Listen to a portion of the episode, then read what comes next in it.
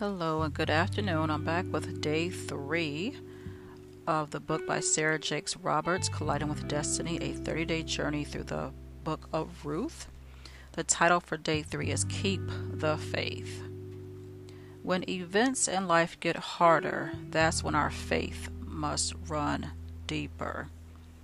Ruth 1 16 through 18 says, But Ruth replied, Don't ask me to leave you and turn back.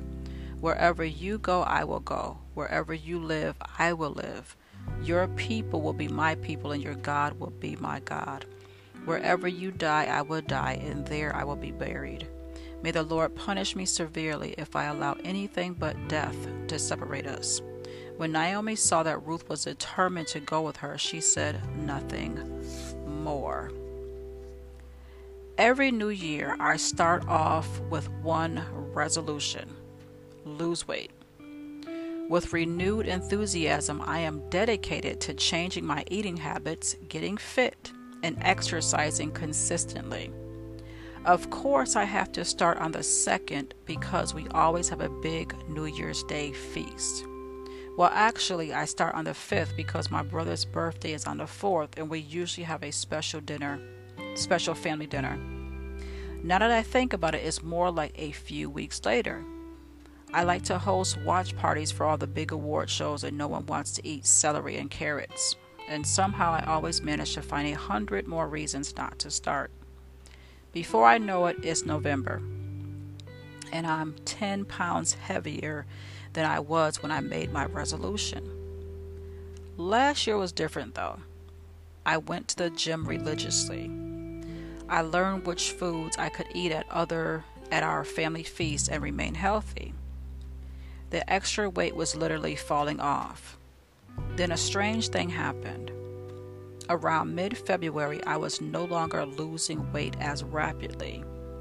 I dropped a pound or two every few weeks, but not a number of pounds I'd been accustomed to. By March, I was discouraged. After working out with my trainer, I finally voiced my complaint.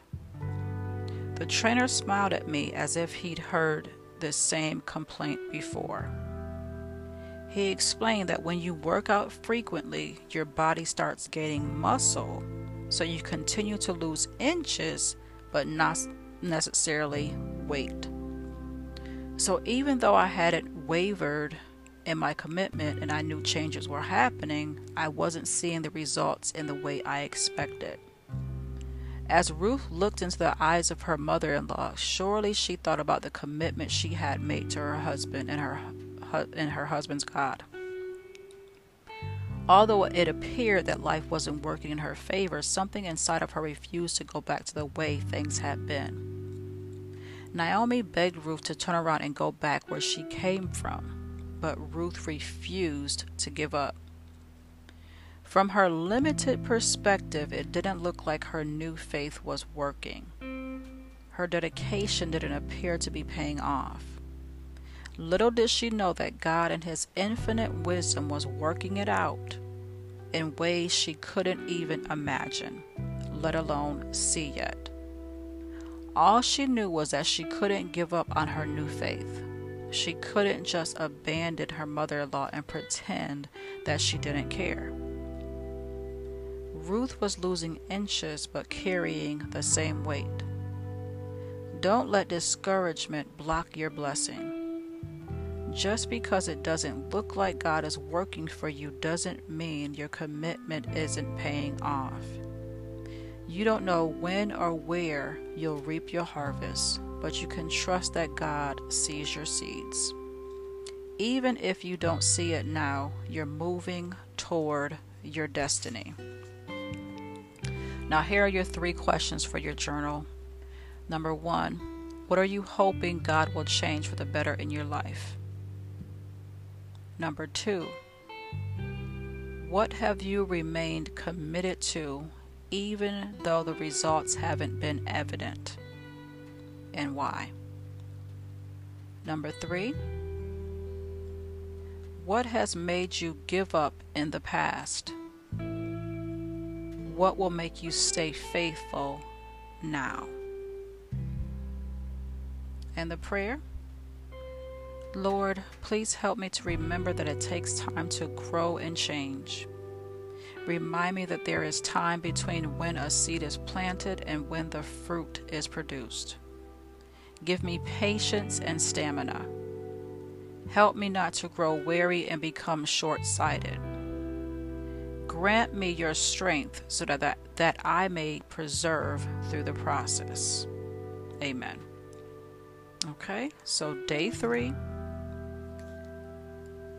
Title again is Keep the Faith.